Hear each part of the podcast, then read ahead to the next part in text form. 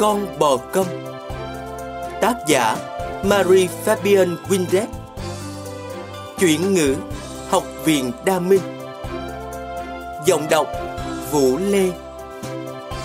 Thực hiện, Trung tâm Mục vụ Đa Minh. Chương 3 Tôi bị giam. Quả thật đã có một vụ âm sầm khi gia đình tôi biết tôi đã trở thành một tu sĩ tại tu viện Đa Minh ở Napoli. Các anh tôi trách mắng tôi đã làm bẻ mặt họ. Các em gái tôi thì khóc rất nhiều. Và mẹ tôi, bà là người chịu nhiều nỗi đau nhất. Kể từ khi cha tôi qua đời, mẹ tôi trở thành người chủ của gia đình. Giờ đây bà tuyên bố sẽ rời Rocca Secca đến Napoli để đưa tôi về. Nếu tôi không nghe lời, bà sẽ đến gặp Đức Tổng Giám mục thành phố. Nếu cần, bà cũng sẽ đến gặp bề trên tổng quyền của dòng hay thậm chí gặp cả Đức Giáo Hoàng. Bà tức giận. tôi mà sẽ cởi bỏ bộ áo dòng trắng tồi tệ đó. Chẳng lẽ nó không biết rằng cha nó, người Chúa đã gọi về, luôn muốn nó trở thành diện phụ của đan sĩ Monte Cassino ư? Ôi, ước gì tôi có thể đánh phạt đứa con thiếu chính chắn này. Vị tu viện trưởng Đức Hành ở Napoli rất lấy làm lo lắng. Ngài nói với các tu sĩ khác. Tôi không biết chúng ta nên làm gì bây giờ. Nữ bá tước Theodora đang trên đường đến Napoli. Họ nói bà bá tước rất tức giận và bằng mọi cách bà sẽ bắt Thomas rời khỏi tu viện. Thiệt là chưa có chuyện như thế xảy ra với tôi bao giờ. Tôi thấy thật có lỗi với cha tu viện trưởng về tất cả những rắc rối mà gia đình tôi đang gây ra. Nhưng tôi biết không gì có thể làm tôi thay đổi quyết định. Tôi đã được trao bộ tu phục với hai màu trắng đen của con cái Thánh Đa Minh. Tôi thà chết chứ không từ bỏ nó. Trước khi mẹ tôi kịp đến Napoli, cha bề trên ra lệnh cho tôi đi đến một tu viện khác ở Roma. Thế nhưng, thông tin về chuyện này đã bị lộ và chẳng mấy chốc có người báo cho cha bề trên rằng mẹ tôi đang trên đường tới kinh thành Vĩnh Cửu. Lúc đó, cha Gioan bề trên tổng quyền dòng cũng vừa mới đến Roma. Cha đề nghị tôi cùng đi đến Paris. Một khi tôi ở ngoài lãnh thổ nước Ý, mẹ tôi sẽ ít có khả năng hơn để ngăn cản tôi trở thành tu sĩ đa minh. Thật là ý kiến hay. Tôi lập tức thu dọn hành lý và sẵn sàng lên đường đi Paris.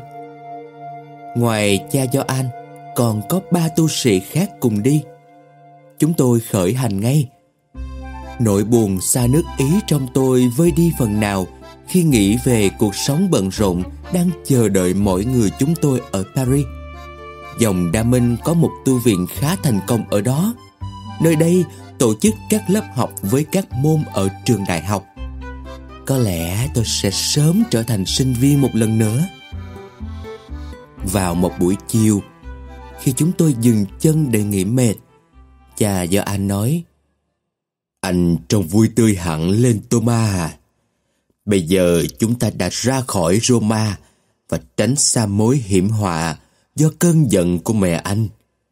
Tất cả chúng ta giờ đây đều cảm thấy nhẹ nhõm. Tôi gật đầu. Chúng tôi đã đi được khá xa và đã gần đến Acapedente gần Siena. Thưa cha, quả thật là một ý tuyệt vời khi cha đưa con cùng đi tới Paris.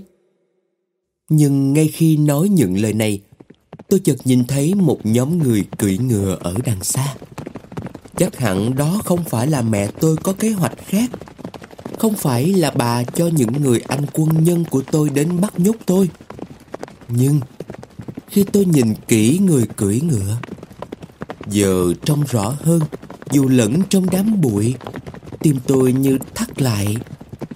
Không thể nhầm lẫn hai người dẫn đầu nhóm người đó được. Chỉ có anh Landolfo và anh Renando mới có thể cưỡi ngựa điêu luyện như thế. Tôi thầm cầu nguyện. Ôi lạy Chúa, Đừng để họ bắt con về Hãy giúp họ hiểu rằng Con muốn trở thành một tu sĩ Hơn bất cứ điều gì khác trên thế giới này Thế nhưng Chúa có kế hoạch khác Ngài gửi những người anh của tôi đến Để xem liệu ân gọi mới của tôi có thật sự đứng vững trước những gian nan thử thách Ronaldo và Landolfo không mất nhiều lời để giải thích việc họ đang làm. Họ nhảy xuống ngựa, hùng hổ nhìn chầm chầm vào các tu sĩ đồng hành với tôi. Sau đó thô bào bắt lấy tôi. Tô ma, mày phải về nhà. Hãy cởi bỏ chiếc áo tu sĩ đó ra. Bọn tao có mang cho mày một vài bộ quần áo tươm tất đây. Tôi cố gắng giữ bình tĩnh. Tôi nói với cha vợ anh. Các anh của con chỉ đùa thôi. Họ không có ý như họ nói đâu, thưa cha. Bọn tao sẽ làm như đã nói đó. Cởi bỏ bộ áo dòng đó mau. Bọn tao sẽ mang mày về theo lời của mẹ. Nhưng em sẽ không đi theo các anh đâu. Và em cũng sẽ không cởi bỏ bộ áo dòng đa minh này. Các anh có quyền gì mà bắt em làm thế? Và trận ẩu đả xảy ra.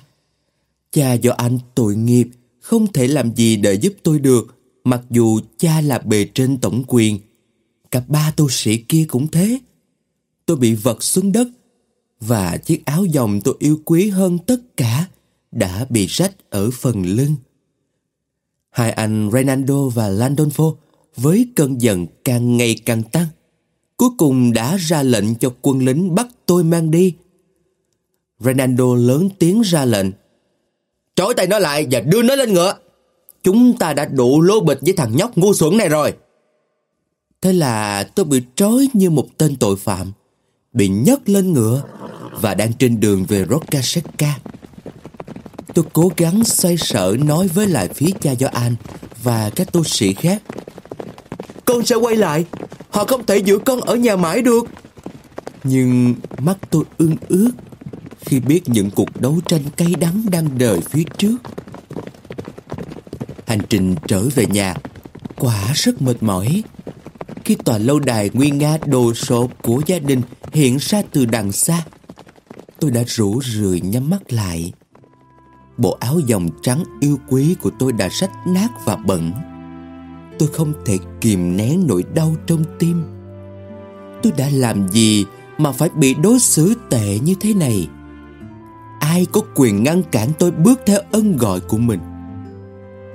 Một cảnh tượng hải hùng xảy ra khi hai mẹ con tôi gặp nhau. Không điều gì tôi nói có thể lay chuyển cái nhìn của mẹ tôi về dòng đa minh. Bà cho rằng thật xấu hổ khi có những tu sĩ đến từng nhà xin đồ ăn. Khi chúng tôi không có một nơi ở nổi tiếng như đan viện Monte Cassino. Và khi chúng tôi ra đi rao giảng cho mọi thành phần của xã hội.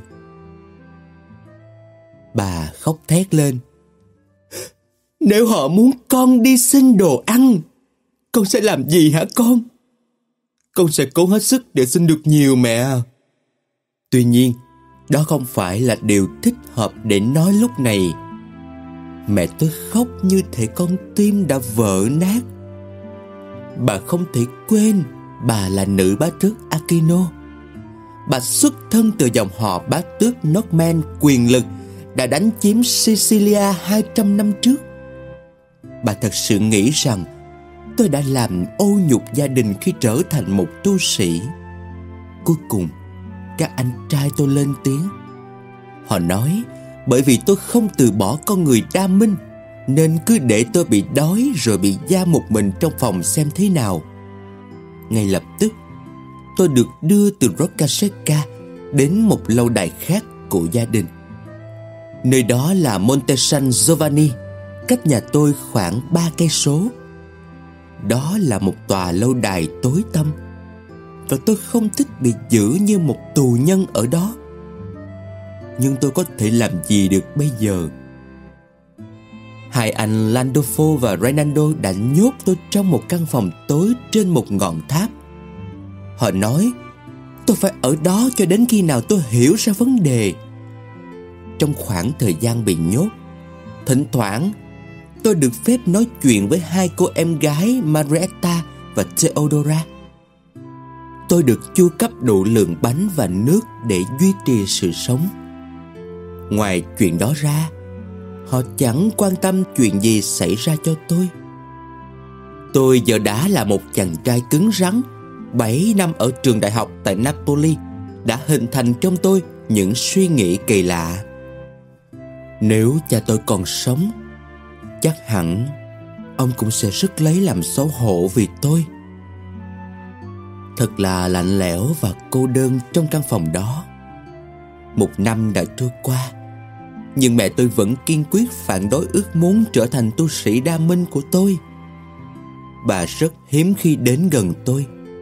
Nhưng thi thoảng anh Landolfo và anh Fernando có đến để mắng nhiếc tôi. Hai cô em Maretta và Theodora cũng đã cố gắng hết sức để khiến tôi suy nghĩ lại. Đôi lần, chúng đem đến cho tôi một bữa ăn thịnh soạn bởi chúng lo cho sức khỏe của tôi. Chúng cũng đã lén đưa cho tôi mấy cuốn sách. Một trong những cuốn sách đó là cuốn Kinh Thánh. Vào một ngày nọ, Marietta vừa khóc vừa nói Anh Thomas ơi, sao anh không chấp nhận đi? Anh sẽ chết cho mà xem nếu anh cứ ở mãi trong lâu đài tồi tệ này. Theodora thêm vào Mẹ rất buồn anh à. Mẹ rất yêu thương anh, anh Thomas. Và mẹ muốn anh được hạnh phúc. Chỉ vì danh dự của gia đình nên mẹ mới đối xử với anh như thế này thôi. Anh không thể bỏ ý định làm tu sĩ đa minh à. Điều là mọi người hạnh phúc hơn. Tôi cũng đã cố gắng giải thích cho hai đứa em gái hiểu thế nào là được giao phó cho một trách nhiệm đặc biệt. Tôi nói với chúng, anh tin rằng mình được Chúa giao cho chỉ một trách nhiệm, đó là chu toàn việc học và sau đó là việc giảng dạy trong vai trò của một tu sĩ đa minh. Nếu anh thực thi công việc này với tất cả khả năng của mình, nếu anh chỉ chú tâm đến việc này mà không nghĩ tới điều gì khác, thì anh sẽ cứu được linh hồn. Đó chính là bước theo một ơn gọi. Có nghĩa là trung thành bước trên con đường ta biết là sẽ dẫn ta thẳng tiến về nước trời. Marietta thở dài. Uhm, anh Thomas này, khi anh nói ra như thế, em nghĩ là anh đúng. Ước gì em có thể giúp anh bằng cách nào đó. Ước gì em cũng có một chút ý nghĩ gì đó về con đường chưa muốn em bước đi. Bây giờ Theodora mắt sáng lên như chợt nhận ra điều gì đó. Em nhẹ nhàng nói. Em cũng cảm thấy như vậy. Và em nghĩ anh thật tuyệt. Vì đã can đảm không đầu hàng với điều anh nghĩ là đúng. Thật vui mừng khi biết rằng cuối cùng hai đứa em gái cũng đứng về phía tôi. Trước khi chúng rời khỏi, tôi hứa sẽ cầu nguyện cho mọi đứa sớm nhận ra việc Chúa muốn chúng làm. Đổi lại, chúng cũng nói là sẽ cố gắng để làm cho tôi thoải mái hơn khi ở trong căn phòng này. Vài tháng nữa lại trôi qua, tôi cảm thấy vui trong lòng với ý nghĩ rằng có lẽ hai anh tôi cũng đã thay đổi. Nhưng chao ơi Tôi sớm nhận ra mình đã lầm. Vào một đêm nọ Khi tôi đang ngồi đọc kinh thánh Bất chợt có tiếng gõ cửa. Tôi nói mời vào Nghĩ rằng đó chỉ là ông lão người làm đến để đưa bánh mì và nước như thường lệ. Nhưng không phải ông lão người làm Một cô gái xa lạ Cô ta trông lớn tuổi hơn tôi Rõ ràng là cô ta không phải là người đàng hoàng. Cô ta làm tôi nhớ đến những người phụ nữ lẳng lơ ở Napoli. Họ thường cố quyến rũ đám sinh viên làm điều sai trái. Chào anh Thomas. Tôi nhìn người phụ nữ, chẳng khác gì một sinh vật đáng thương. Dù cho người ta có khen cô ta đẹp, nhưng với tôi, tôi chỉ thấy cô ấy tự biến mình thành công cụ của tội lỗi và tâm hồn cô đã bị tội lỗi làm đen tối. Ngay lúc đó, tôi rất tức giận với hai ông anh của tôi.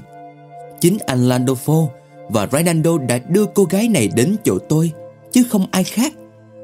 Họ hy vọng tôi sẽ đem lòng yêu cô ta tôi sẽ quên Thiên Chúa và công việc người muốn tôi thực thi trong dòng đa minh.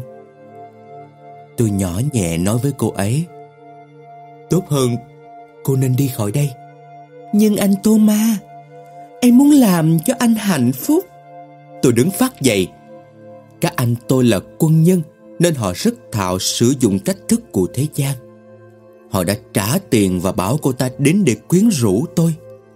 Họ biết tôi cô đơn chừng nào sau hơn 18 tháng trong căn phòng tồi tệ. Họ nghĩ, làm như thế sẽ có thể làm lung lay ơn gọi của tôi. Có một lò sưởi ở góc phòng. Tôi chạy đến đó, Lấy một que củi đang rực lửa, Quơ quơ vào vị khách lạ này. Tôi hét lên, Ra khỏi đây ngay! Và hãy nói cho các anh tôi biết Chiêu bài ngớ ngẩn của họ đã thất bại. Cô gái tội nghiệp. Tưởng tôi là một gã điên Đã sợ hãi chạy nhanh ra khỏi căn phòng. Khi cánh cửa đã đóng lại, Tôi nhận ra Mình vẫn đang cầm que củi trên tay. Run rẩy, Tôi dùng que củi vẽ hình thánh giá lên bức tường đá lạnh lẽo.